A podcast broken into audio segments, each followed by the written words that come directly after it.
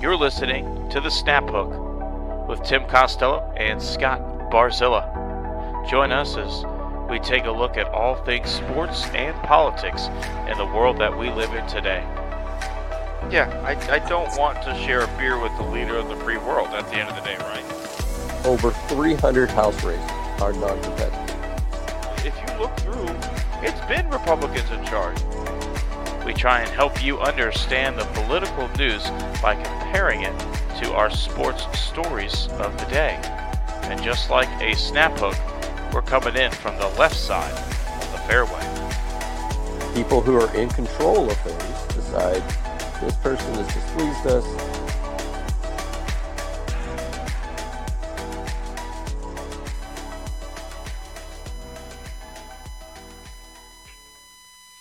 Welcome back to the Snap Hook listeners, part two of this week's episode as we had a great talk about some of the gaps in the political world, the gaps of knowledge, the gaps of wealth, the gaps of information.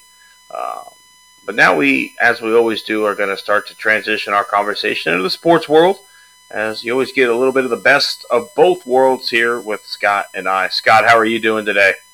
Uh, we're doing fantastic, and you know, speaking of gaps, and then this is something you know, Tim and I, you know, we, we shoot ideas back and forth uh, over the course of the week, and so the first, the opening discussion, uh, an idea that he brought up, and I guess it's the the gap between what Davis Mills really is and what fans seem to think he is. So, you know, yeah. keeping with the uh, the gap theme there. That one's frustrating, man. I, I don't know about you, but I'm in a few different Texans groups on Facebook, and I am pretty active on, on Twitter and with some Texans fans. And there's a there's a, a significant part of, of Texas fan base. I'm not gonna say it's a majority, but because it's not, but it's a loud minority that somehow still thinks Davis Mills could be the guy, and that you don't need to bring in a veteran if you're if you're not going to draft a quarterback this year, I definitely think you need to bring a veteran. That was our conversation last week. Feel free to go listen to it.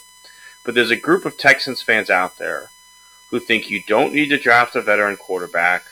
That Davis Mills is the guy. You know, draft all the other skill positions around him and watch him flourish. And I I don't know about you. I feel like I know your answer on this, but I I have seen enough of Davis Mills. I don't want to see him take another competitive snap for the Houston Texans unless there's an injury ever again in my life. He is somebody that he's a third round draft pick and he performed like a third round draft pick for two straight years and he's not the guy. So why are you going to keep running somebody out there who's not the guy? I don't know about you, Scott, but there's just some people out there who can't seem to look past the tools that a guy has, and and they love those shorts and shirts workouts. They love those stats. They love the arm strength. We've got two years of game tape on Davis Mills. Um, we've seen his highs, we've seen his lows, and we've seen this year pretty a full season's worth of play. I don't see any any evidence that this is a guy that we should give any more snaps to unless you're forced to through injury. Yeah, and I, have been writing for Battle Red Blog all year, and, and I, I, basically um, my features that I run through the season are called the value of things, and, in each step, I'm looking at the previous week's games, and I'm talking about I'm looking at basic numbers, I'm looking at PFF scores, and every step of the way, I do you know a feature on the quarterback, which I will do again next season, whoever the quarterback is. And the comments section is just a minefield of all these people. And it's almost like it's almost like Davis Mills is their alcoholic uncle. You know, you have your alcoholic uncle. He's like, well, he's had a rough life. No, he doesn't really have a problem. He only drinks at night. Well, he only has a six pack a day. It's not a big, you know, it's not, you know, and so we have all these people making these, you know, excuses for Davis Mills. All oh, the offensive line sucks. Well, how bad does it really suck, really? Yeah, we, we went over that last week. It's really not as bad as, as people say it is. No, he doesn't have anybody to throw to. The coaches suck. And, and it's like, yeah, some of these things are true. And I, I will, you know, I will be the first to say it. Uh, we have a new offensive coordinator, uh, Bobby Slowik. We don't know how he'll be, but I have the contents of my wallet that say he'll be better than Pep Hamilton. Pretty sure that's going to be the case. So you throw Davis Mills out there, you add a receiver or two, you add a running back or two, maybe you had a veteran center. Maybe he's got Jerrod Johnson from you know Texas A&M University, uh, who's going to be his quarterback coach. Maybe he can be like a you know QB you know whisperer or something, and maybe Davis Mills looks better. But you know the comment that you made, I want to highlight, is that there is no way you could watch the Super Bowl and watch what Jalen Hurts was doing and watch what Patrick Mahomes was doing, and then take a look at Davis Mills and said, "Yep, that's our guy." No, there's no way. Now, is a are, is there a Jalen Hurts in this draft? I don't know. Is Patrick Mahomes in this draft? I'm almost certain there isn't. But is there somebody that's going to be closer to their level than what Davis Mills is, I would say almost certainly. I, I could guarantee it. Somebody is. And you know, the thing is, this is what we talked about with the base. We talked about with this with baseball too, uh, with with the baseball analogy of guys like Jose Siri and Carlos Gomez. We mentioned every once in a while, Davis Mills has a throw where you're like, okay, that's not bad. Like when we watched uh, the Eagles game they played earlier in the year, you know, the eventual NFC champions. Davis Mills looked pretty damn good in the first half. The problem is, is that Davis Hill Mills never put together a whole football game. Never. He was either crappy in the first half, and then when we're behind and the other team's playing a prevent, then all of a sudden he's, you know, leading us to touchdown drives and everybody's going like, "Ooh, look at Davis Mills," and it's like, well, yeah, the other team's in a prevent. You know, I could probably complete half those passes. And then, you know, there's some games like the Eagles game where he looks good in the first half, or the first Colts game, which was probably the most maddening game of the year, you know, uh, when you look back on it. And you're like, all of a sudden, this guy in the fourth quarter of games where you were competitive, all of a sudden he shuts down, he's a basket case you have to play a whole football game. You can't hang your hat on three or four good throws a game.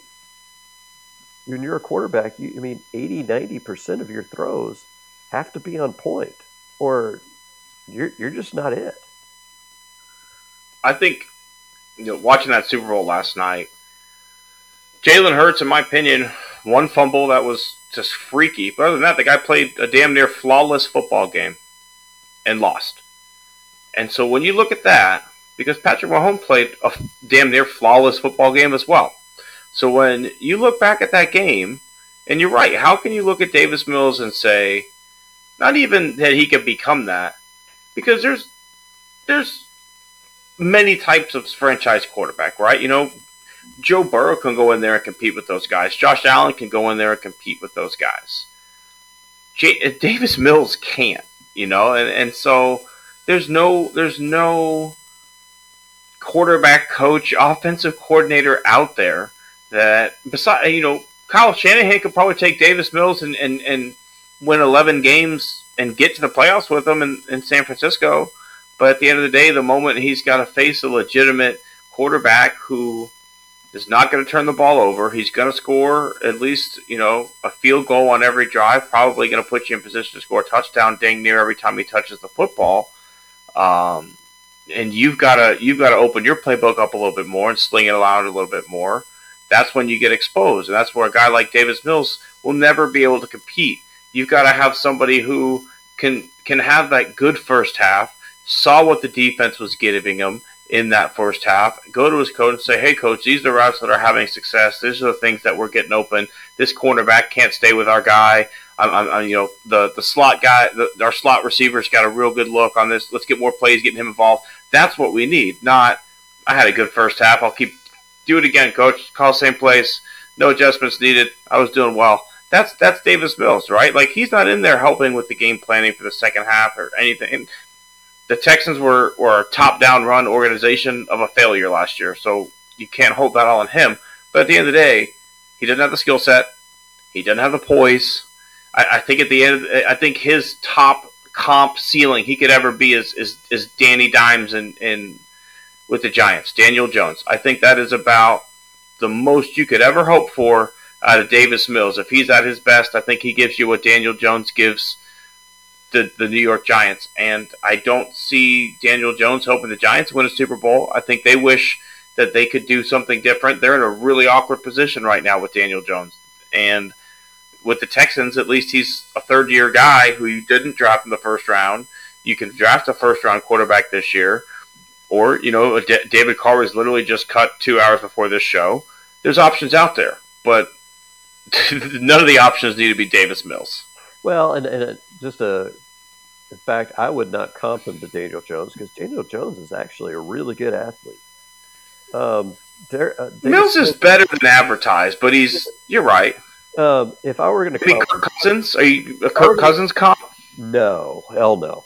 Um, if I was going to comp him to anybody, um, and this pains me to say this because I'm a TCU alum, he's he's Andy Dalton.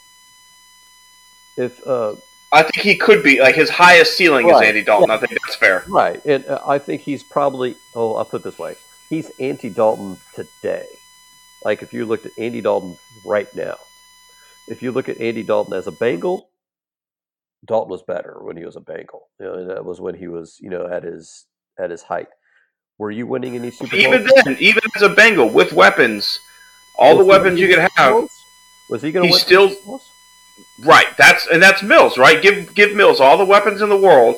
Let's say clear all the rosters, and you you sign Ja'Marr Chase, and you sign, uh, I, I don't know, uh, Justin Jefferson on the other side, and you got Travis Kelce at tight end, and you've got uh, you know the, the kid from Vegas, Josh Jacobs, in the backfield. Mills isn't taking that team to the Super Bowl. That's a that's a nine and eight team. That's a with Davis Mills at quarterback and all those weapons. That's a nine and eight team. Yeah, maybe fighting for a wild card. Maybe if you had the '85 Bears defense or the 2000 Ravens defense, you know, then I mean, look at look at the, okay, so look at the 2006 Bears that that went to the Super Bowl with Rex Grossman. They're like ten. They they were they were not dominant. He they, he almost lost a lot of those games. They asked him to throw for 200 yards and they ran the ball. I mean, that's Davis Mills is not there to distribute the football. He is not the point guard of like if he's not someone who could keep that offense happy. You could have all those stars, and Davis Mills is not a good enough distributor to keep them from griping at each other in the locker room. Yeah, you mentioned Kyle Shanahan, and what's funny is is that there are a lot of people out there who are convinced Jimmy G is a huge upgrade, and, and he's a free agent. You know, he's available. He won a playoff game with fewer than ten passing attempts. I mean, and, and then all of a sudden he gets to the Super Bowl, and Kyle Shanahan's like, "Okay, we're up by you know ten points. I want you to take us home." What does Jimmy do? Do he craps the bed? Uh, he has a wide open wide receiver. He can't connect with him.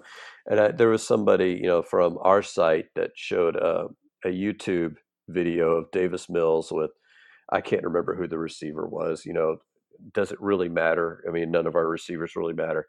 He's sitting there wide open on the sideline, and he overthrows him by like seven, eight feet. I mean, it's going out of bounds. It's probably hitting a fan with popcorn, spilling his beer. I mean, it was just the most ridiculous throw the thing is, is that you, in order to be the guy, you have to have at least one elite trait, at least one. Because you look at Tom Brady, Tom Brady, terrible athlete. Like you know, when he was at the combine, he was you know overweight. He was just you know slower than you know absolute crap. I mean, his arm strength not all that great huge competitor, smart, made quick decisions. That was his cheat code, basically. So if you look at you know the quarterbacks in this game, Jalen Hurts, really good athlete. You know he uh, a really good running quarterback. You know really good. You know Patrick Mahomes not has great running the ball, but Patrick Mahomes has that amazing arm talent where he can put his arm at different angles and and do you know great things with the ball. But you you mentioned Joe Burrow. You know, has elite traits. Josh Allen, elite traits. What's Davis Mills' elite trait?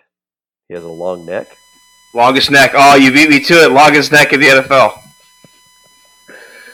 But yeah, I think, and the one elite trait they all share though is that quick decision making. If you're going to be the guy, if you're going to be a franchise guy, you've got to be able to think quick under pressure.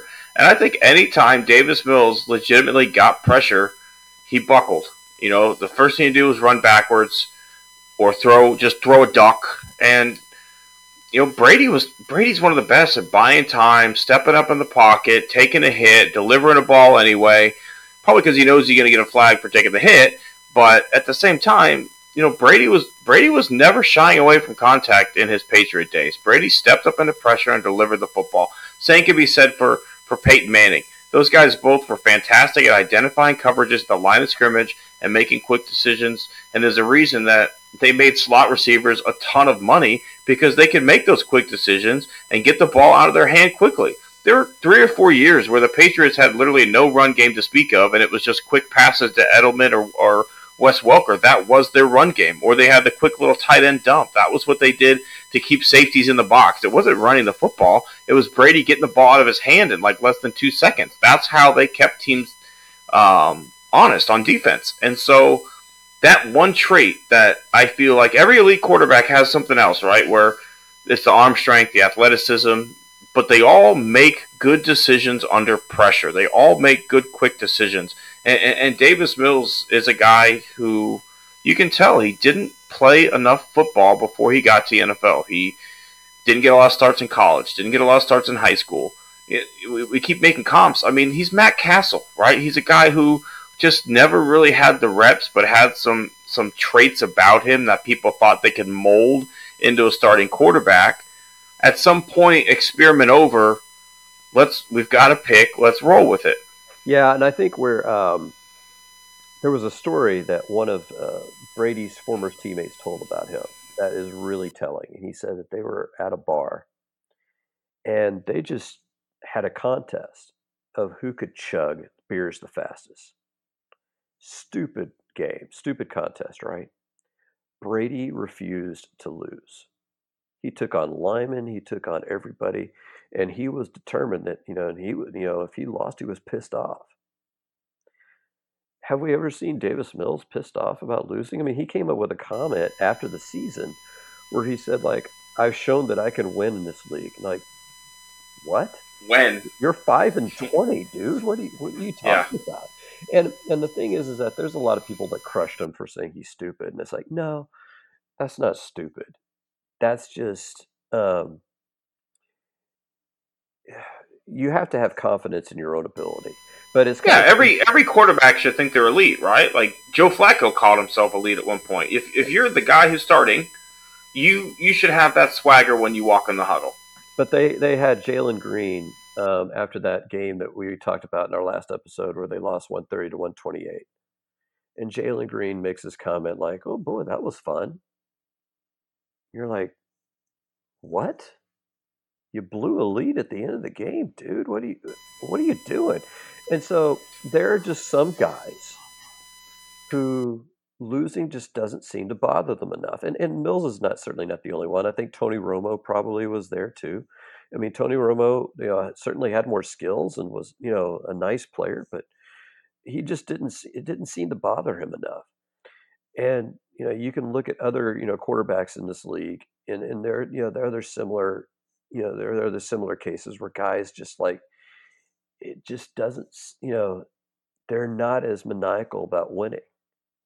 Uh, David Carr, that was kind of the, the you know, the, the the problem with him is I think a lot of people sat there and said he didn't have an offensive line, but to hear people tell it, he was the last one in, the first one to leave. And so you know, eventually, you know, you have to have a guy, and that's we were talking about the guys we like, and that's why I like Bryce Young because he seems to have that maniacal need to study to win, you know, to succeed, and that's you know one of the reasons why I like him. You know, or maybe C.J. Stroud is not quite on that level. Will Levis is not quite on that level. Give me all the traits you want, but if you give me a guy who absolutely hates to lose, that's the guy I want on my side. I'm with you a thousand percent. You know, every every sport's got that guy. Every every generation who's just refuses to lose it, whether it's Michael Jordan or Kobe. Um, the same can be said for Brady. There's there's always that guy who just won't lose, and I, I think you could say the same for Mahomes. You know, Mahomes is a guy who hates losing. He doesn't do it often, but there's always that innate ability that he's going to find a way to pull a W out of a loss, and he doesn't ever give up on a game. He doesn't ever say, you know what, this one's too far to reach. We'll get him next year. That's just not who he is, and it's crazy that you have to say that's what we're looking for because every athlete should be that way. But there's there's thousands of examples of, of why that's not the case. Whether you look at at guys leaving the PGA Tour for LIV because winning and is not the most important thing. It's all about the dollar bills. Or you know, a guy like Eddie Lacy who had the world at his fingertips. You're drafted by um, you know the Packers to go be the running back next to Aaron Rodgers for his historic football franchise, and all you got to do is keep your body in shape, and you and you couldn't do it because it just wasn't that important to you. Or Jamarcus Russell, you know, there's there's countless countless examples of guys with unbelievable physical gifts where winning wasn't the most important thing in their life. It, no matter what the other thing was, whether it's you know some guys it's drugs and alcohol, some guys it's money, some guys it's fame and fortune, some guys it's just they don't love the game, and that's that's okay. You know, that's a job for those people too. Not everyone's going to win a Super Bowl championship. Some guys are you know, some guys are the Kyler Murrays of the world, right? Where you're going to look good, you're going to put some good fantasy numbers up out there, but are you really going to stay up late studying the playbook? Are you really going to do those extra things you need to make sure that you're the most knowledgeable guy in the field on Sunday? And and there's some guys that just don't want to do that. But at the end of the day, if you can find a guy that, as you said, hates to lose, won't lose, like he will, whether it's a game of pickup basketball or uh, you know, a, a game of putt putt, whatever it is. I want that guy. I want that guy that wants to win at everything. Period. Uh, and in speaking of happier times and teams that do win, uh, our Astros made a guys we want. Uh, the Astros made a move this last week. Um, they signed Cristian Javier to a five-year extension, sixty-four million dollars, and and it's been basically uh, structured the same way that a lot of the other extensions where it starts off small and then those last couple of years are just huge balloon payments. You know, kind of like where Bregman is currently in his contract. Um, but you know, there were some guys we talked. We've talked extensively about Kyle Tucker, so I'm going to take him off the table.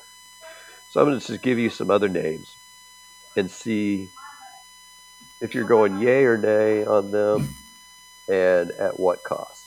So the first name we uh, saw, if you're paying attention to uh, MLB trade rumors, Framber Valdez.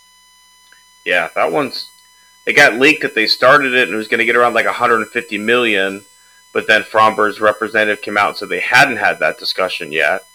Um, first of all, my answer yes. Obviously, you. I I think you signed Framber to a contract that allows him to retire as an Astro. That's that's my opinion. This is this is our guy for the next ten seasons. Go get him, because Framber's stuff is is one that I don't think it's going to lose a lot over time. I think his his ground ball eh, he lives by the ground ball. He's not looking to get a ton of punch outs.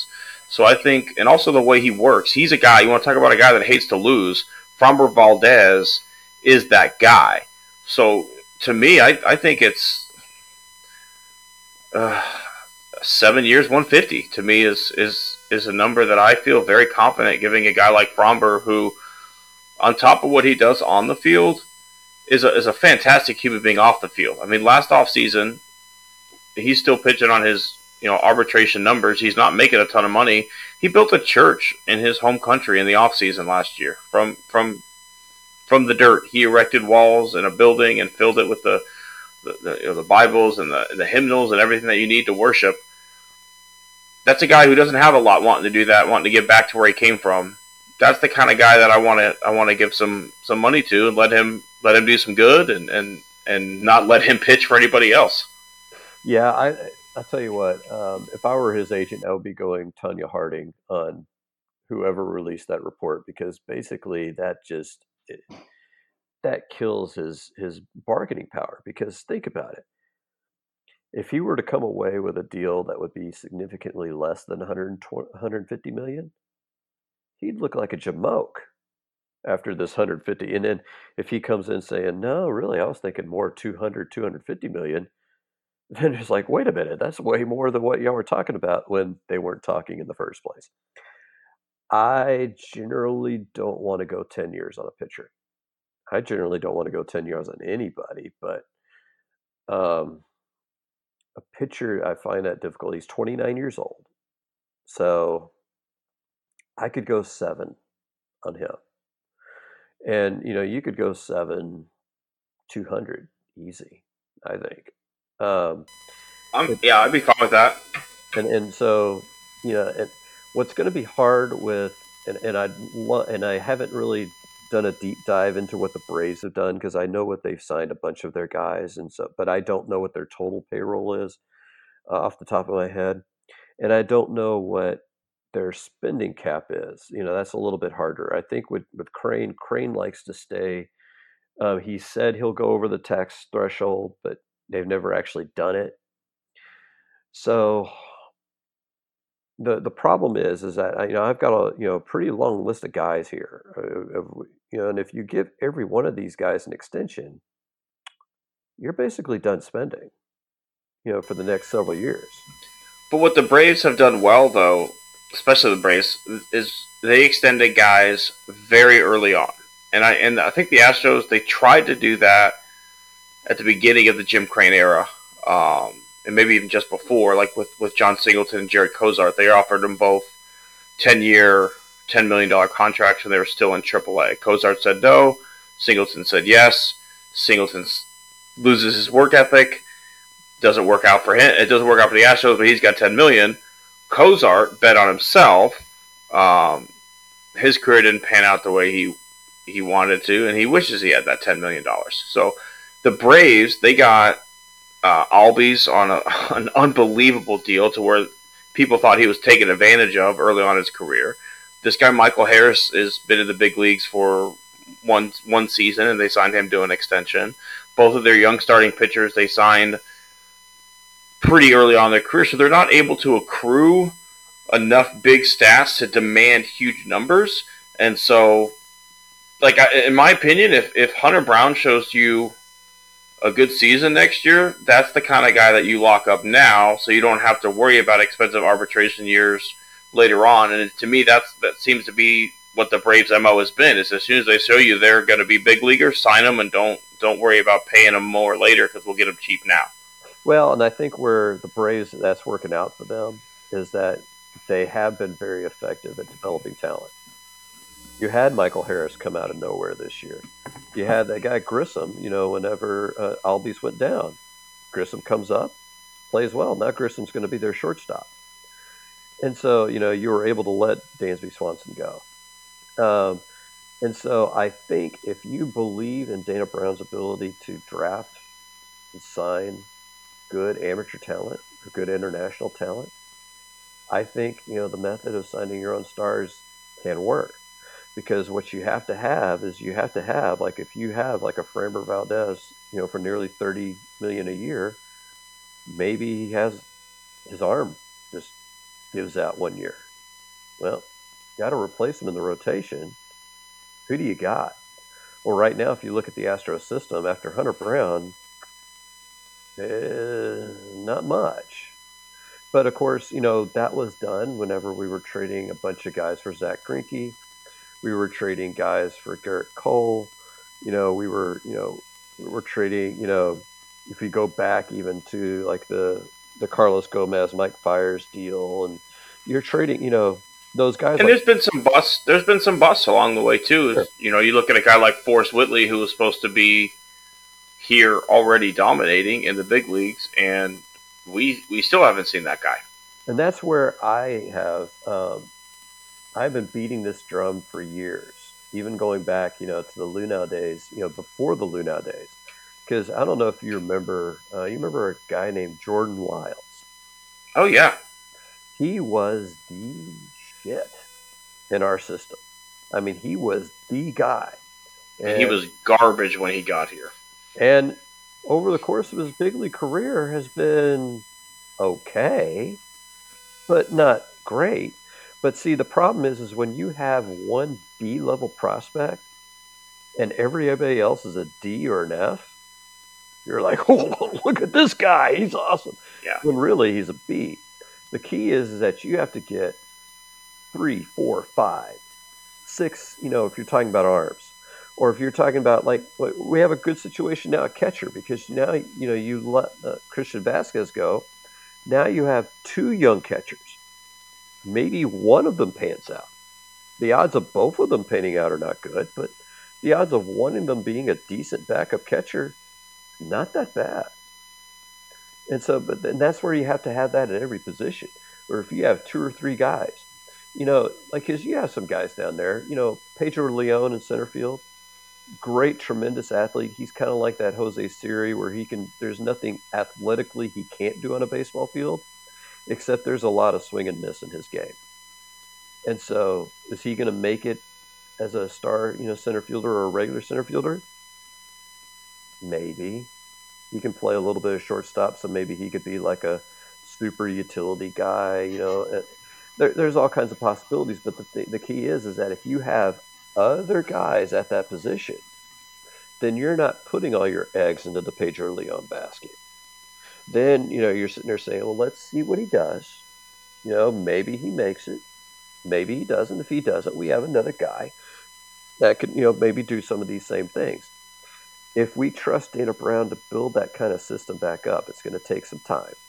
Because, you know, when you win World Series championships, you're picking low in the first round, and that's even assuming that they don't the league doesn't take away your first and second round picks for for cheating. But you know, if you're picking between 25 and 30 every year, eh, the level of prospects you're going to get not necessarily great. I mean, the teams that you know, this is how the Astros got good. You know, they were picking in the top 10 every year. That's how you build up that prospect chain, and it's going to take some time. But if we trust Dana Brown to do it, signing some of these guys. Okay, number the next guy we're going to stay on the mound, Luis. Real quick though, Scott, I think I think if you had Dana Brown two years ago, after the 2020 season, I feel like you you saw a change in Framber in that playoffs where he and Carlos had that conversation on the mound, and he goes out. That was the time to sign him. Yeah, that was the time to do the extension with Framber. Um, the Luis, Luis Garcia should already be done. Like if you're going off that model of you show me you can compete at this level. I trust in you.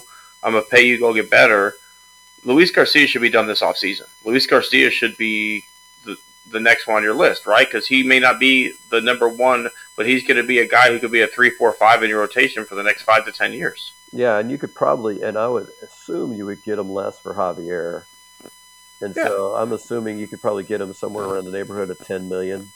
Uh, average. I, I was going to say you could probably get Luis Garcia right now for like seven and a half, eight million a year. If you gave him five, if you went to Luis Garcia and said, "I'll give you five years, forty million dollars," I think he signs that contract. And I would do it in a minute because yeah, yeah. The thing is, is that because what you're looking for, and and and this is what I mentioned, I think, in, in either the last episode, episode four last, where you know, according to Fangraphs, a win is about eight million dollars. So are we going to gamble that Luis Garcia can produce one win in, in terms of war? I mean, I would hope so. Yeah. And and that's where see that's where you start to make that's where you start to make you know your money, you know, moving forward. It's like when a Cristian Javier and I don't know if people realize how good he's been the last two years. Do you realize in two years' time, he has given up four hits to the New York Yankees? four. Yeah. Hits. Hits, not runs. Hits. And, um, and and he's only going to get better. Like I truly feel like we have just hit the like he, as soon as he kind of figures out a like a third put away pitch, he's got the fastball, he's got a pretty decent slider. If he could get like a changeup that went down and into righties, that worked away from the bats of lefties, um, he's only going to get better. I mean, he's still so young. He's he's got what they call that invisible fastball. The way it, it comes out of his hand, you can't see it until it's too late. If you pair that with like a dynamite circle change, I, I, he'd be unhittable. He's already unhittable at times, but if, if you put a, a circle change with that slider, uh, it, it it would be just filthy. And I think uh, I, I kind of liken him not health wise because you know health has been a huge concern, but I, I, like him. You know, he's he's similar to Lance McCullers Jr. in that there are games where Lance McCullers Jr. You know, particularly in against Seattle in the playoffs, where they couldn't hit him, and you know uh, Javier's the same way. The problem is is that they throw so many pitches per hitter. They just can't go that deep into games. They can't give you, and that's why I love Framber Framber routinely gives you seven, eight innings, and that's just rare in the game today. I mean, most of the time, you know, a guy gives you six, you're just patting him on the butt and say thanks. You know, you know, go to the showers.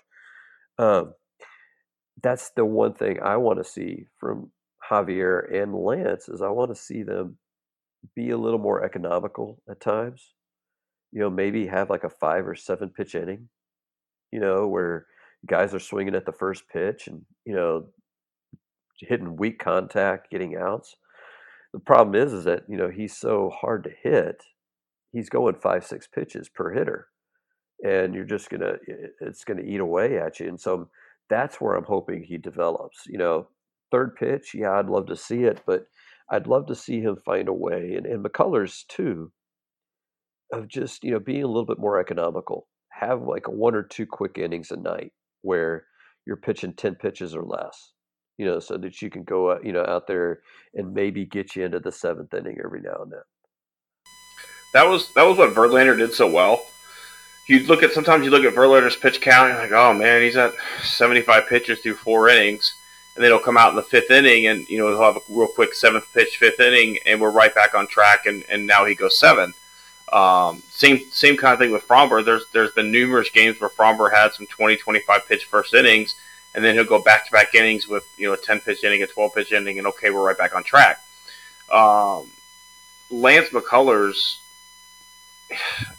he I love Lance uh, first and foremost. Love Lance McCullers. He tries to pick at the zone a little bit too much. He works. He's got a great curveball and a pretty good fastball, but he works backwards with a lot of guys where he wants to he wants to work his fastball off of his curveball. That's just how he pitches, and he throws so many curveballs that you're right. He just he throws a lot of pitches because he throws so many breaking pitches that he wants you to chase. He wants you to expand the zone. That's his game because he's going to continue to throw those breaking pitches that some break in the zone. Then he shows you one that looks like it's going to stay there, and then the bottom falls out of it, and then next you know you got the two seamer coming back in your hands for weak contact. But but Lance has such a good two seam fastball. I think you're absolutely right that if he if he pitched a contact earlier in at bats with that two seamer uh, he could, you know, he would he would cost Louisville Slugger a lot of money as he chews up a lot of bats, but he would get a lot further into games with a lot of weak contact. He reminds me, and, and, this is before your time, uh, Darryl Kile. Uh, I remember DK, but uh, you don't remember him probably as a young pitcher. Um, Darryl Kile had a ton of movement. I mean, he just had a ton of natural movement. He had had that twelve to six curveball that was just so devastating. And finally, the last year, last year or two that he was in Houston, they finally sat there and said, "Dude, stop nibbling." Says, you know, aim for the middle of the zone. Your movement will move it to a corner. You know, and he did that, and all of a sudden, you know, he won 20 games, and then went to Colorado, and of course, that you know pretty much you know killed his career. But McCullers, I see the same way, dude aim for the middle of the zone. Your movement's going to take you, you know, one way or the other. Uh, and, that, that curveball, you know, we saw how unhittable that was, you know, against the Yankees in, in uh, 2017. You know, 24 straight curveballs at the end of the game. I mean, it's just unbelievable. He's a guy that I've always wondered, and of course, you know, now the die has been cast with um, with Pressly signed long term, but he was a he was a guy for a while. I was wondering maybe he's a closer you know, because he's he's got that bulldog mentality, And you know, if you go into a game and you're the closer, I don't care if you throw 20 or 25 pitches. You know, have at it. Um, you may not be able to pitch two days in a row, but you know, hey.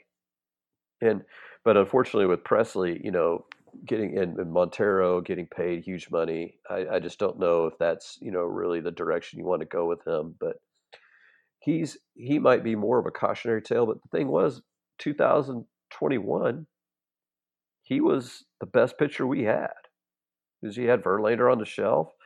Uh, you didn't have, you know, Framber wasn't quite Framber yet. So, I mean, you were, you know, he was the best pitcher you had up until October. I mean, if he had been healthy all the way through October, we might be, you know, back to back defending champs. And, let's not forget too, he was still coming off an injury this season. We we really didn't see the best version of Lance McCullers we can see. Where I think any player will tell you they'll be better when they have an off season to rest and get ready for a new season versus when they have to rehabilitate an injury in an off season. So, you know, he came in in August. He didn't have a spring training. He he, he wasn't bad. Lance McCullers was very effective, minus maybe I say the Philly the Philly game. He wasn't great, and then he was okay in Game Four of the ALCS. He a lot of seeing eye ground balls kind of got through the infield on him but he competed. And he still gave you six innings. He gave you a chance to go win that baseball game. So I I have total faith that, that Lance McCullers bounces back next year. I, I think when you talk about extensions and you look at what we're paying him, um, that's a great deal for the Astros. I think he's one that that click got done that you know I'm I'm happy with. But I know the next two on our list, Scott, are, are, are two guys that we're not talking about the younger guys anymore. Now we're talking about those guys that you put a statue out in front of your stadium. You know, there's there's two guys that have the the statues out front of Minute Maid Park. That's Biggio and Bagwell, right? They they didn't ever play anywhere else. They were your franchise cornerstones. They were they came up as Astros. They retired as Astros. Um, you've let Correa walk. You've let Springer walk. You cannot let Jose Altuve walk. You cannot let Alex Bregman walk. Those are two guys that, I mean, epitomize what the Astros era has been about. You know, when you look at Bregman's swagger, like, yeah, we've been swaggy as hell since 2017. Like that's that's who we are. When you look at Altuve, that's a guy that refuses to lose. I mean, down to final swings in 2019, Game Six. You know, sending everybody home happy and going to the World Series. Like people that rise up in the biggest moments, who've had some of the biggest hits in franchise history, who continue to play at a high level and also want to be here, you sign them. You make sure they retire as Astros, and you make sure that they don't ever put on another team's jersey in their career.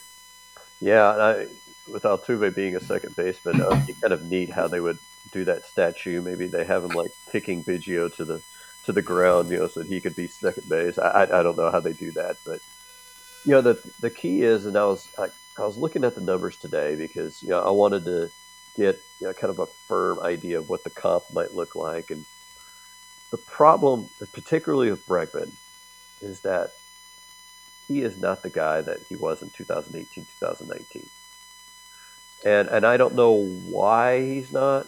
I see. I would argue with you. I would argue that he's going to get back to being closer to that guy. I think he had if you look at the numbers for 2020, 2021, he had he had a wrist injury that never that didn't heal properly. And if you look at the way that Bregman's swing is, if his wrist isn't healthy, he's hitting essentially in golf what is a slice. He was slicing the ball to right field. Balls that he would normally drive to left center and right center were just slicing into shallow right field.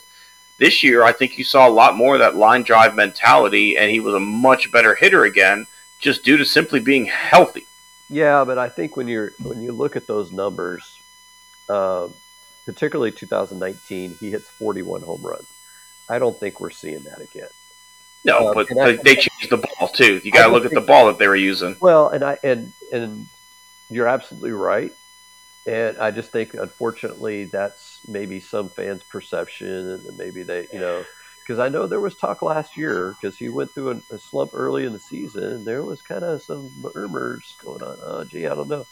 Here's the thing about Bregman that I think that people don't understand and grasp. he is one of the few players in his career who's had more walks than strikeouts. That is extremely rare. Um, have a high walk guy is not necessarily all that rare, but to have him also be low in strikeouts, because the thing is, you're taking lots of pitches whenever you're walking. You're going to have a lot of two strike counts. But he and Brantley, um, you know, who we're bringing back, both of those guys are the same, but they are uh, they have a really advanced hit tool uh, where they can you know put the bat on the ball. And so I think where Bregman is going to end up being pretty good um, in the long term is I don't think he's not a 40 home run guy. You know, you, just, you need to leave that aside. However, with the end of the shift, he could easily be a 300 hitter who hits you 20, 25 home runs and walks a ton. And so if you're talking about a guy that's a 300 hitter, 400 on base percentage, 500 slugging percentage, that's a pretty damn good hitter. I don't think there's going to be too many guys in baseball putting up those numbers. Now, Altuve is kind of a different story because Altuve, you know, he's up after the 2024 season. What's Altuve going to be at that point? I don't know. However, what I do know is that he's passing 2,000 career hits this next year. I mean, assuming he's healthy, because um, he's only about 30 or 40 hits short. So, I mean, in, at the end of 2024, he's probably at about 2,300 hits. Then you start talking about okay, you know, how much further away are we from the Hall of Fame? Do we want to see him reaching those milestones like 2,500 hits, like, you know, three, 400 home runs, like, you know, uh, you know, we, we were already over a thousand runs scored, but 1500 runs scored or, you know, over a thousand, 1200 RBIs. Do we want to see him do that in another uniform or do we want to see him do that in Houston? Because, you know, that's when, and that's where you're talking about you're building legacy in a franchise. You're, you're, you're starting to talk about him, comparing him to, you know, to Biggio, which, you know, we've already said he's better than Biggio. Uh, you're comparing him to Bagwell you start talking, you know, and that's where I think the Houston fans got cheated of watching Nolan Ryan, you know, finish his career in, in Houston. You imagine him getting, you know, those other two no hitters as an Astro. Imagine getting him to 5,000 strikeouts as an Astro. Um, you don't want to make that mistake again. And he's the guy, I think, between the two of them, I almost, I, I would prioritize him, even though he might be a lesser player than Bregman over the next five years. I think I think you're absolutely right in that Altuve is a must. You, you don't want any of those things happening in another uniform, and also I don't. No other fan base is going to appreciate Jose Altuve at the end of his career as he hits those milestones the way that the Houston fan base would. They would be hollow moments in a unbelievable career. Now, I, I, I want to look at some comps here for Bregman because I think you're right that the 40 home run days are not what you should look for for Alex Bregman. And I actually think, in my opinion, in the ballpark that the Astros play in, that the comps that you should look at should be Craig Biggio. From 1991 through 1998, Biggio was an All Star every single year. And the number I want to look at is doubles, Scott. I'm sorry, 93 he was an All Star, but every other year he was. Yeah. He goes 23 doubles, 32 doubles, 41, 44, 30, 24, 37, 51, 56. He led the league in doubles three times. Bregman had 51 doubles in 2018, 37 doubles in 2019, and 38 doubles in 2022. I think that's the number that we can expect from Bregman, and I think that's the comp there is Biggio was the greatest right-handed doubles hitter the game has ever seen. He's, he led the league in doubles for a right-hander when he retired. I think that's what Bregman is. He's a gap-to-gap hitter. He's a line drive hitter who I think got a little bit too obsessed with the lift in his swing when the balls were juiced. I think a lot of players were looking to get the ball into the air as the balls were juiced a little bit, and then we saw we saw a lot of players struggle at the beginning of this year when the ball wasn't flying the way it has been in previous years Bregman got back to what he does well, which is hit line drives, and he and he goes 35 plus doubles. So I think for Bregman, the numbers that you want to look for, I, I want to see him above 280 with above 35 doubles and driving in runs, hitting line drives. I think those are the the things that translate for him. And I think that's why I feel a lot more comfortable that he's going to continue to produce because I, I don't think of him as a power hitter. I think of him more like, like Craig Biggio. Biggio had pop. I mean, if you look at, at Biggio's career numbers, he, he had almost 200. I mean, he had almost 300 home runs, 291. He's got um, two, three, four, five 20 home run, oh, more, uh, five 20 homer seasons. One, two, three, four, five, six, seven 20 homer seasons. He hit 21 homers in his second ever in his second last season. So I, I think that's the real numbers comp for for Bregman. Is I think you can look at Biggio's numbers and, and hopefully kind of expect some similar things out of Alex Bregman. And as great as Biggio was, um, Biggio is not the contact hitter that Bregman is. Correct. Uh, he, he has nowhere near the two strike eye that Alex Bregman has with that stupid low and outside slider that he chased for all 20 of those seasons. Now, the numbers that he put up there were stupid. I and I can't remember the exact year. You may have this up, up with you. It was either 97 or 98 where he was the second player since Tris Speaker to have 50 doubles or more and 50 stolen bases or more in a single season. Um, 1998 was 50, 51 doubles, 50 stolen bases. And also that year, uh, Biggio hit 20 homers. And so, I mean, you're looking at 51 doubles and 20 homers. Well, in 2018, Alex Bregman had 31 homers and 51 doubles and he also stole ten bags for you a, for a team that wasn't really running very much. So, and you know, one guy's a Hall of Famer. He's going to walk a ton, and that's and and you cannot. And a walk is just as good as a hit, you know, in terms of you know getting yeah. on base. And and that's where I think that's the the hidden skill that Bregman has that a lot of people are not really because even as great as Brantley is, Brantley doesn't walk nearly as much as Bregman does. I mean, Bregman's walking, I think, upwards of 15% of his uh, plate appearances, which are just crazy. Um, okay, so uh, that was the end of our list of guys. You mentioned Hunter Brown as a possibility this year. So, question is: Is there anybody else on you know that I have left off the list that you think the Astros could look at extending? I think if Jeremy Pena goes out and and gives you another good season, you you you follow that brace formula and you lock him up because he's a guy who, much like Kyle Tucker, like his family is not financially hurting. He is not going to change the fortune of his family by signing this deal. So you're not going to lowball Jeremy Pena if you let him go through arbitration and get to that point where okay, it's time to sign him the way that you did with Carlos Correa. You lock this guy up and you don't let him leave because you you don't have when you let Carlos Correa leave, you had Jeremy Pena in the wings. We, we don't have we don't have another Jeremy Pena in the wings. So if, if if Jeremy Pena goes out and he wins another Gold Glove this year and he hits 275 with 20 homers and he's got an on base percentage above 350, OPS is around 800. How do you not say, okay, you've shown me enough to warrant to warrant it? Let's go ahead and lock you up now. Now he's a different player, but I want to compare him to another young player that you know signed a deal at a similar time, uh, and it's Wander Franco uh, from the Tampa Bay Rays. And so, the question is, you know, I think if you're to look at long term, uh, Franco might be a better player than than Pena, because uh, the, the the one downside to Pena, he's not very patient. So he is a high strikeout, low walk guy that, First season, though. That yeah, that might get better. It might get better. Um, unfortunately, it doesn't happen that often where you, you turn those things around a lot. But Altuve was a, a low walk guy early on in his career, and he's walked more. Altuve than, was Altuve was like Vlad early on his career, where like Altuve will get a base hit out of any pitch that you could throw to him, and eventually he realized I get more extra base hits when I sit and wait for my pitch. And so I think that's more of what Pena can develop is select pitch selection on what he swings at to be able to drive the baseball more. I think that's what he's going to look at. And I thought we we started to see that a bit more in the playoffs from Jeremy.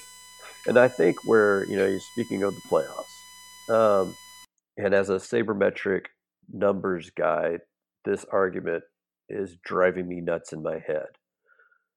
But Pena, there was no moment that was too big for him. And he, you know, he came up. He had a, a I think two different walk off home runs this year during the regular season. Um, and so I was at one of them. I have on video. I called it, and then he hit it on July 3rd for my birthday. I was there. And so you know, those are you know, and and the problem is is that you can't really. Uh, there's no number. Nobody has really been able to quantify clutchness in any real way and and that's you know difficult for those of us who are into stats and that, and that's why you know Bill James for years you know refused to believe that you know clutch existed when it clearly does. I mean, you see what David Ortiz does in the playoffs, for instance. I mean, you can't deny that some guys just have it. And just because you can't define it doesn't mean that it doesn't exist. He has it. And you know there's other guys you know, over the course you know the course of the years. I mean derek jeter had it. Derek jeter was a, probably maybe the worst fielding shortstop in the hall of fame but you know let, let's put that aside for a second. Derek jeter had some moments you know with the bat and the glove you know that are iconic moments that you you know you can't just explain off by saying yeah uh, clutch doesn't exist so i think pena has that he's also, you know, you you guys are you know are not living in Houston. He's been a part of the uh, the HEB ads, you know, along with Lance McCullers and Jose Altuve and Alex Bregman. Um, and so, you know, he's built up quite a personality. There was one day here in the off season where he worked um, the drive-through at a Canes. Um, so, I mean, th- there's little things like that where it's not only the the stats of a player, but and, and I would say too, he I, I don't know if a player has excited the women of Houston as much as Jeremy Pena has since Brad Ausmus was in town. You know, you know, talking about some some ladies who are loving them in Astro. Brad Ausmus got a lot of love, and, and Pena's getting a similar treatment here from, from the single women of Houston. And not even all single women, just the women of Houston. I was going to say my wife is an Ausmus lover to this day. They all did. I, I don't know what it was about Brad. Everybody loved Brad Ausmus. He was, I guess, a good-looking, smart guy. I guess. Well, I don't know about the smart. I think it was probably the other part. But um, any anytime you mentioned Ausmus, you had to say, "Oh, went to Dartmouth." That was the first. Anytime on a broadcast, the, the visiting team talked about Ausmus, it was, "Oh, he went to Dartmouth." Yeah, I think he won one year where he was playing. I think the the, the Golden Derriere Award, which was like you know for uh, you know, for guys who are you know into guys. Stats in baseball. Yeah, so Pena is a guy that has that infectious personality. I think that a lot of people will gravitate to, and so, and I, I don't know what that's worth. I, I can't put a dollar figure on that, but but I do think you get him cheaper now than if you wait. Yeah, and I think that this year is really the key. If you see him go, I think he had about 25 walks this year. Let's say he bumps it up 35. You know, just this year. You know, 10 more walks. Not nine you know, we're not asking for much. If you see that growth in him as a hitter, maybe you see a fewer strikeouts, you know, maybe 10 or 15 fewer strikeouts, 10 or 15 more walks. He's a guy that I would jump at because that shows growth, and I think you can bet on that growth. If you see him doing the exact same things as he was last year, you know, still maybe go after him, but maybe you, you don't offer him maybe quite as much. You know, maybe the Wander Franco contract might end up being a, a decent comp if we see growth out of him. Yeah, so last year for Pena, walk percent was 3.9, strikeout percent was 24.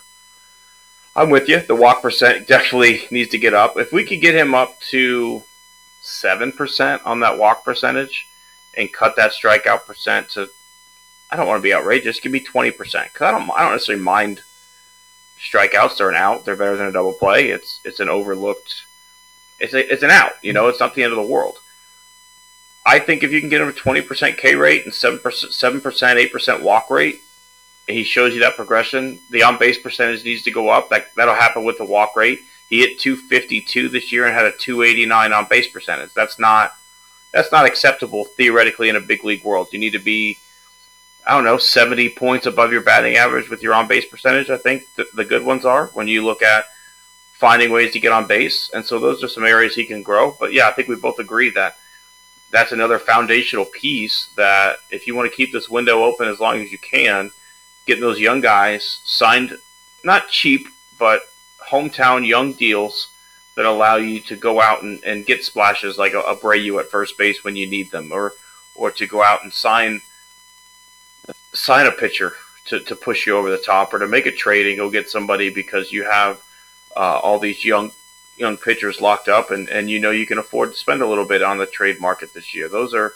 those are the kind of deals that make or break a ball club. I, I think back, Scott, to when I was a kid growing up, and you know, for those of you who don't remember, the Astros were a National League team years ago, and and, and we participated. We played in the National League Central for the most part when I was when I was a kid. Obviously, they, they started in the NL West, but um, I really remember them playing against the Cardinals a lot, and it seemed to me, in in those late '90s, early 2000s Cardinals teams, that every time they needed something, they didn't have to go make a trade. They didn't have to sign a free agent they typically had somebody ready to go, ready to take that starting job coming up from the minor leagues. And it just, as a kid, I was always amazed that anytime somebody got hurt or anytime you thought the Cardinals were going to take a step back, they had a young minor league kid or a young rookie ready to go to, to, to step up and, and to take that place. And, you know, I, I still remember when the Cardinals lost Renteria. Okay, here we go. Here's our opportunity. They lost the shortstop up comes David freaking Eckstein, you know, uh, or to take over from, or got him from the Angels. But either way, they had these guys that they would always be able to plug and fill from the minor leagues that just seemed to solve any issues that they had. Yeah, and I think you know the one mistake um, that I remember, you know, growing up, and this happened, you know, heck, that was when Drayton McLane first bought the team. This is back in '92 he goes out and he says, I'm going to bring in some hometown heroes. So he goes out and signs Doug Drabek and Greg Swindell. Uh, Greg Swindell, uh, in particular, was a guy you know that kind of didn't take care of himself. You were mentioning you know some of those guys like Eddie Lacy earlier in, in the show. Um, the joke on him was that you know the umpire thought he was uh, was cheating, asked him to empty his pockets, and a jelly donut fell out. Um, but the fans didn't come out because they didn't have any connection to Doug Drabek. He was from Victoria. Yes, you know, 125 miles from Houston. Greg Swindell went to University of Texas. Uh, a big star with Roger Clemens on the same staff. You know that you know they went you know to the College World Series. You know that was nice. But the thing is, is that what Drayton McLane didn't understand is that fans show up for two reasons. Reason one and 1A is you have a winner. People want to go watch a winner. But the second thing is you have to have a connection with the guys on the team.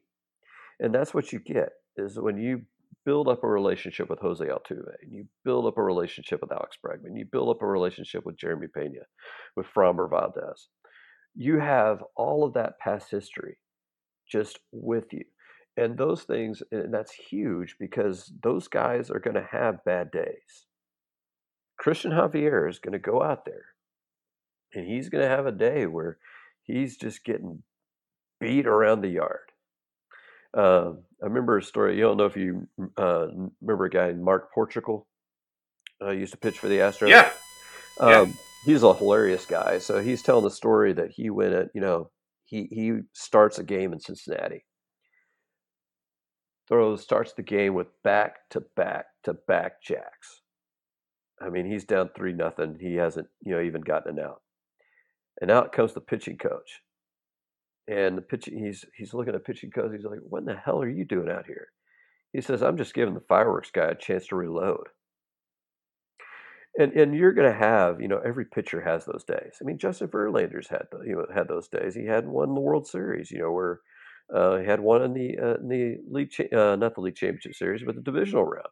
You have those games where you're going to get beat around the yard, and so if I can sit there and I can look at Cristian Javier having one of those days and remember, like, oh yeah, he pitched that no hitter in the World Series. Well, not not all him, obviously, but you know he was the main guy. Those memories that you had to back on, you know, that's goodwill towards those guys. Altuve, you mentioned his, you know, walk off home run in 2019. He he he's going through like a slump that he went through in the World Series in the playoffs. He's he's in a no for 20. You're like, oh geez, oh yeah, he's the guy that hit one off Chapman to win, you know, the pennant back in 2019. Yeah, he's the 2017 MVP. Yeah, we have two rings. Yeah, I, I yeah, I love that guy. They, you, I guarantee it. Jose Abreu goes for an over 20 this year. He doesn't have that goodwill built up. He was a White Sox. We don't know him. So, you know, we don't have that same affinity towards them. And that's how you keep getting fans to come back to the ballpark is you have a group of guys who they love and they want to root for. Absolutely. And, you know, I, I want to take a little shift here. Uh, I know we talk a lot of baseball, we talk a lot of politics, but at the end of the day, right, our, our show is is called the Snap Hook because we, we both are or were high school golfers and both still are golfers. Um, Tiger Woods announced this week that he's back. He's going to be playing uh, in this week's tournament, the Genesis Open at Riviera. And the, the comment he made was, as in pure Tiger fashion, if I didn't think I win, I wouldn't be out here competing. Um, obviously, you know, let's let's not ask the question of, of do you think Tiger could win because we all want to say yes, but I think the realistic answer there, if you look at anybody who's playing golf nowadays, I don't see how a hobbled Tiger is going to take on a healthy Jon Rahm or Scottie Scheffler or even JT when he's clicking. But what does it, in your opinion, at this point, mean to the game of golf to have Tiger playing just a regular PGA Tour event? Because he's got himself geared up for the majors. He's, you know, the, we, we've seen him those first two rounds. He looks okay, and then the body wears down. You know, what does it mean, in, in your opinion, that he's out here trying to do this for just a, a regular PGA Tour event? Well, you know, regardless of what you may think of Tiger, and, and Tiger certainly has, you know, you know, we can't really get past the reason why he's hobbled. Um, you know, that's something that he you know, he's done to himself. Uh, and of course, his image, you know, took a, a huge beating, you know, before that. But he's one of the titans of golf. You know, back in the you know back in the '80s, you know, you could go through a similar time where Nicklaus was getting older he wins the 86 Masters, but really, uh, after, you know, past the early 80s, he's really not competitive uh, for the most part. Um, but he's out there. Fans love to watch him.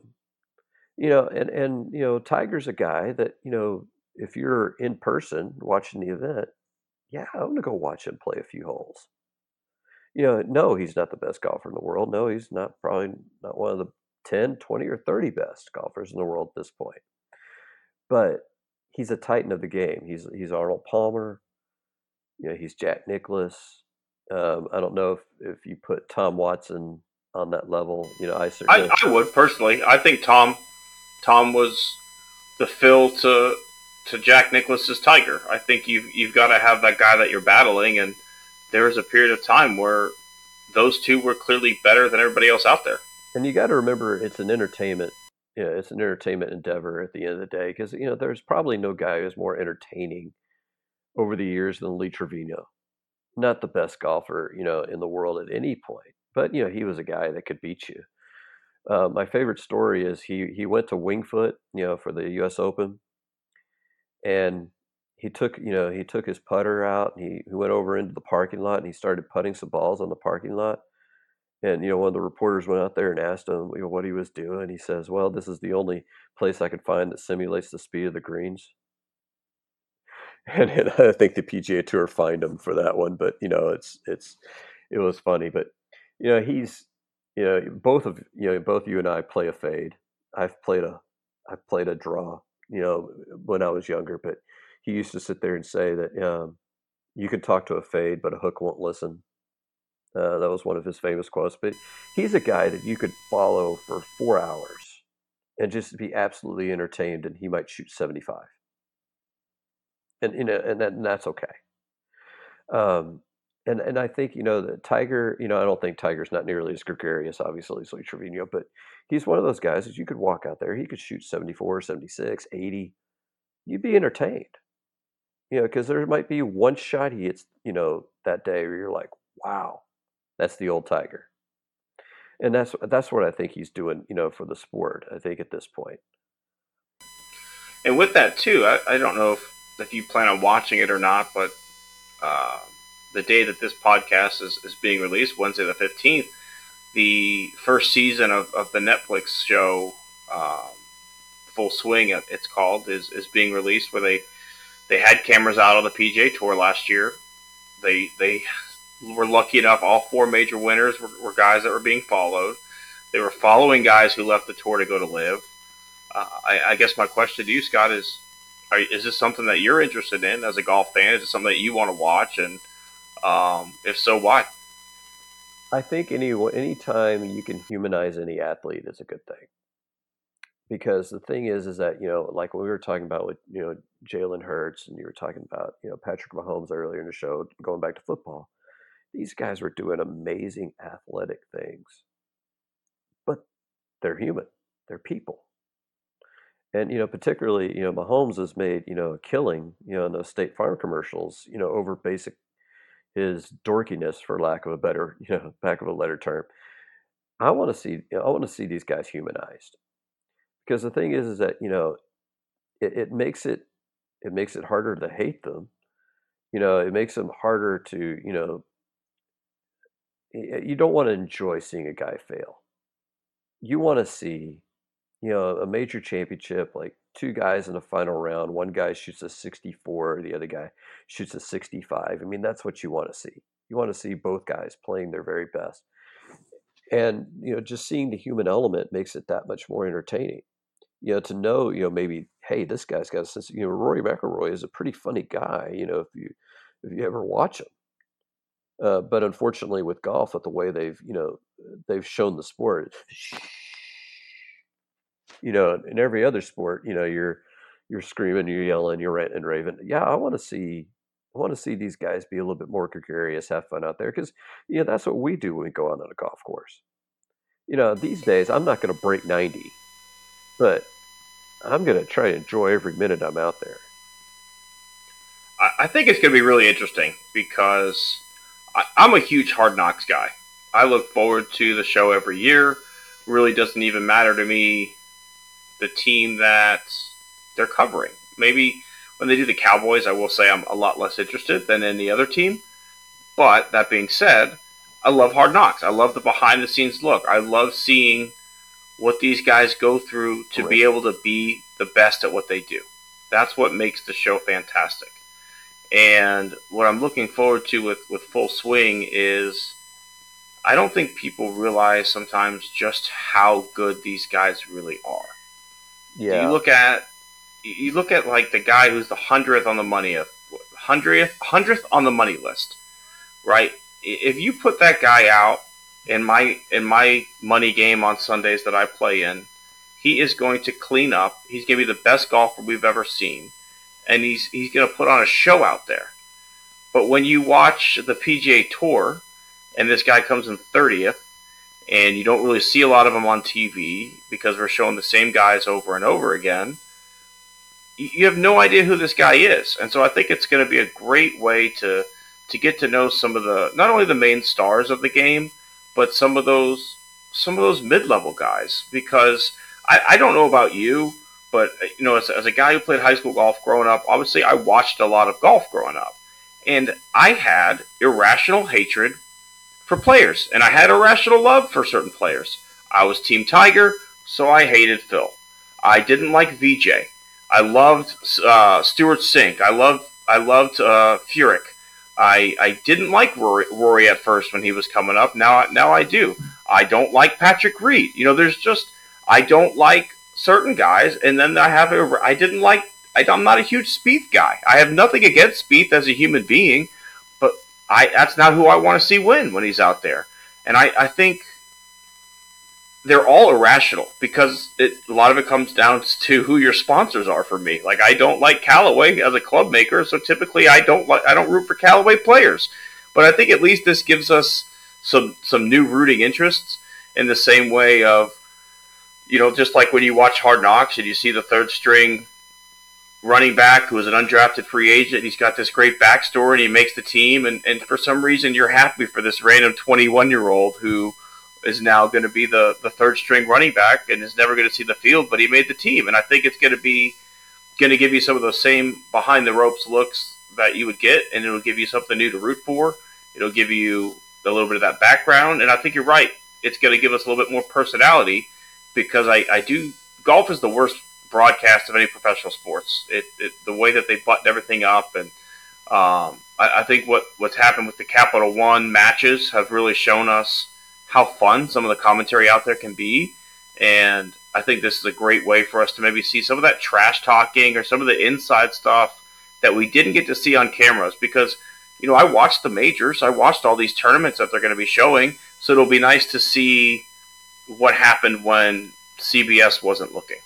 Yeah, and I, I think to understand how good these guys are, and there was a time, I remember there was a day, um, it's uh, way, way back in the day. So, like the last tournament I played in high school, like I, at this point, I was like, I'm practically done with golf. I'm, I'm not, you know, going to play golf competitively. Go out to South Shore Harbor, and like I have one of those rounds where just like I'm sinking putts from off the green. I mean, it's just like it's ridiculous. So I'm going into the last like four holes, even par, which was just outrageous for me. You know, end up getting six over the last four holes, shoot 78, but that's at South Shore Harbor. And, and I, I'm sure you've played that course before. That course has my demons. That I I have shot my worst numbers in golf at South Shore Harbor. I I shot at 86 there. Was was as happy as I could be because I I have blown up on levels that I didn't think was humanly possible at South Shore Harbor, Scott. So to tell you, to, to tell you how good these guys are, right? Um, after I finished, um, my dad and I we joined the MGA at Clear Lake Country Club uh, back when it was open, and and a country club. yeah. Well, no, this was after Bay Oaks had opened, so it was a public course at this point. And so they decided to hold a tournament at the you know, at the TPC back when it was you know still being used for the Houston Open. And so Is that the Woodlands course? yeah, the Woodlands, you know, Okay. where, where they used to have the T, uh, where they used to have the Houston Open every year. And so I'm carrying at the time a 10. And, you know, I'm at this point in my career, I'm a pretty good golfer at this point. I mean, I'm hitting 270, 280, you know, um, you know, good distance on the irons. You know, I'm a decent chipper. You know, probably putting has always been my weak point of my game, but you know, I, I'm a pretty fair golfer. So I go out there with a 10. We're playing from the blue tees. I shoot a 100 at the TPC. And here's the key I came in third in my flight with a 100, with a 10. I mean, that's a net 90, folks. and I come in third place. You cannot believe how long these courses are that these guys are playing. And this was back in those days. I mean, they're longer now. I mean, I was so tired of hitting it 250 out in the middle of the fairway and having 200 yards to the green. And, you know, and as a, you know, a pretty good amateur golfer, but not a great amateur golfer, I could hit a long iron 200 yards accurately every now and then, but I wasn't going to do it routinely. And here these guys are out there, you know, if they're 200 yards out, they're hitting like what, six, seven iron? I mean, it, it's just so to give y'all guys, uh, to give those of y'all listening an idea, because I know that, you know, Tim, I saw on my Facebook you were bragging about a, a time you shot 72. Uh, and one I, of your I, I, my goal, my goal for 2022 was I wanted to shoot even par. I'd never done it. Uh, I grinded my ass off for a good eight months, and my my course is par 70, and I, I did pull it off three times uh, in 2022. But the key is, is like if you put one of these guys out on your course, what are they? They're breaking, they're breaking 60. Yeah, exactly. And and that's not to say that you know golf's an easy game or that you know your course is an easy course. You know, South Shore Harbor is kind of the same. I mean, Shore Harbor, um, I was a member out there for a while, so you know there's some, you know, there's going to be some days where I break 80 and I'm like, hey, uh, you know, I could do this thing. Um, I mean, I remember one time in, in I had some friends that I played with, you know, in high school. We played uh, Waterwood National. I don't know if you remember that course up in Huntsville. Uh, yes, yes, yes, yes. I think they changed the name though. I think they they've changed it a couple times. It's closed it's now. Uh, Sam. Okay, there's one that was Raven something. That's now the Sam Houston College course. Yeah, it, it they the Sam Houston team used that course back in, when it was open. But I think what happened was is the development closed down, and so the homeowners were like out there mowing the grass, you know, mowing the greens, and so it stayed open for a lot longer. But it was an entertaining course. I mean, and and the way they did it is they had like you know, the one par three I remember it was like 130 for the whites, 150 for the blues, 230 all carry for the tips. If you can imagine that. And so, like, I'm pulling out a three wood and just hitting it as as hard as I can, can back in those days. But I remember playing the tips one day and shooting a 79. And one of the guys on my team says, like, you know, one of the guy who was on my golf team, he's like, why don't you go out for one of the tours? And I just started laughing. It's like, are you freaking kidding me? Yeah, it's I. I mean, I to be completely honest, you can look me up on on uh, United States USGA. I, I carry a, a 0.7 right now, um, and the guys that I play with, I have a group that I regularly play with. One of them can shoot anywhere from a a 95 to an 82 is what I've seen the lowest, and the other guy struggles to break 100 a good rounds 97 98 so to these guys when I, when I go out and I shoot 74 75 that's oh man I, I want to caddy for you when you go pro. I want to I want to be your guy. You should well, what are you doing? You know you should be going pro. I, people don't realize I spent a majority of my high school life grinding my ass off on a driving range my parents traded golf uh, traded gift certificates to their restaurant so I could have unlimited golf lessons. That is how I have the ability that I have. And even then, I am nowhere near where I would need to be to even make a cut, let alone a single dollar, at a Korn Ferry event, not even a PGA Tour event.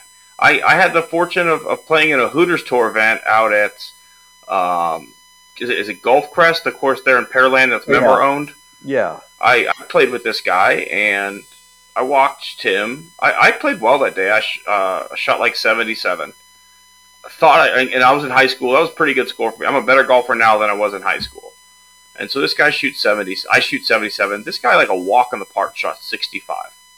And I, I finally got a chance to ask him, what, you know, why are you here? This is the Hooters tour. I just watched you shoot the smoothest 65 I've ever seen in my entire life. And he was like, I can't do it four times in a row. That's why I'm here. We're at this course right here, which is not a PGA Tour course, yeah, and I couldn't give you that. I couldn't give you that 65 four rounds in a row out here. Those guys on the PGA Tour are playing the toughest golf courses in the world, and they would they can give you that 65 four days in a row. That's the big difference. We all get hot. We all have good rounds. We all play every now and then. You know, the club face is lining up perfectly and, and things like that. But to be able to go and not only break par four days consecutively, but to go as low as these guys do under par, and to make golf courses that you and I would. I mean, I, I played I played Torrey Pines the week after the AT and T tournament was out there. I've never seen rough like that in my life, and that was just a regular tournament. That wasn't the U.S. Open. It was it was shin length. It was up to my shins. I've never putted on greens like that in my life. I had seven th- seven three putts on nine holes and shot an 84 out there. It was I, I just to get my mind into the greens weren't even rolling as fast because it's been a week. But here's where the rough's at. Here's these these PGA pros were just out here. I'm not playing the tips, but even so, couldn't break 80. And it's just an, it's unbelievable to know that these guys are out there doing that. We have a little bit more knowledge of how good they are simply because we've played this game and have for a long time. And I'm assuming you spent those same hours out at the range when, when you were a kid in high school. And yeah, taking less. We got as good as we did, and even that wasn't good enough. Well, and, and I remember the toughest rounds I remember playing. There was a uh, there's a golf course, and I, I don't know if it's still open, but it's called the Falls, um, and it's you know out. You know, you're driving west, and I um, it's out. Uh, I can't remember, but it, it's out of I ten, right? And they they had the bent grass greens. And those so, those will get you if you've only been a Bermuda guy your whole life. Well, and so I'm I'm sitting there playing on the first hole, and I'm on the green regulation. I mean, it's a par five. I got like a 25, 30 foot putt, you know? And I'm putting the ball. It gets to about a foot from the hole. And I'm like, all right, I got me a par. Then the ball started coming back. The ball ended up being two feet longer than where I'd putted from. I think I just picked the ball up. Said, "Nope, that nope, nope, I'm not doing that." But you know, there's some yeah, there's some ridiculous you know golf you know courses out there and some ridiculous things, and and, and you know you just have to. And, and these guys, I mean, particularly like you know when you watch them in the Masters and you see what these guys are doing, you can have no idea how difficult it has to be to putt those greens. No idea. Yeah yeah, those complex greens are. We, we don't get that on the munis that we're playing, you know, and, and then it's it's just it'll be nice. It'll be nice to see. Long story short, as we we've talked a lot about how hard golf is, um, but it'll be nice to see the the behind the scene look that we're gonna get, um, and it, it, just anything that'll get me excited through my uh, through my rest of my work week, so I can get out and I do a little golf teaching on Saturdays, and then I play every Sunday. So whatever can hold me over till then. Yeah, unfortunately, I've been playing in uh, my my people I play golf with. My my brother-in-law has had shoulder surgery, and my dad's not doing so good. So unfortunately, I haven't been out there playing much golf. You know, I guess I could find some new people to play with, but I might just uh, I might just have to set you up with my old man there, Scott, as he's he's looking for people to play with, and I think it'd be nice if we can come in and, and let the viewers know what we shot on the on the hey, you know, this was a uh, 78 this week or whatever it was. Uh, probably more like a 97. we'll get you back down low, don't worry. But um, I think that's going to wrap it up here for this week as we've kind of done the whole gambit of, of football, baseball, even a little golf talk here on, on the snap hook. And uh, just again, very excited, looking forward to that documentary series coming out, but also just there's so much hope uh, in the sports world in Houston that it's been a long time since things have at least two or three two of the three sports have been been looking in a good direction, and um, I think we're going to have some very exciting things to, to talk about as as the Texans continue to fill out their coaching staff. Absolutely. Well, as always, I have been Tim Costello. He's been Scott Barzilla. You can always find me on Twitter, Tim underscore Costello 10. Scott, you're still on your website. Where's that? That is the Hall of Fame Index.com and also Battle Red blog. And you can also find me on Twitter at SBarzilla. Be sure to like and subscribe, give us a five star rating, and we will see you in the fairway next week.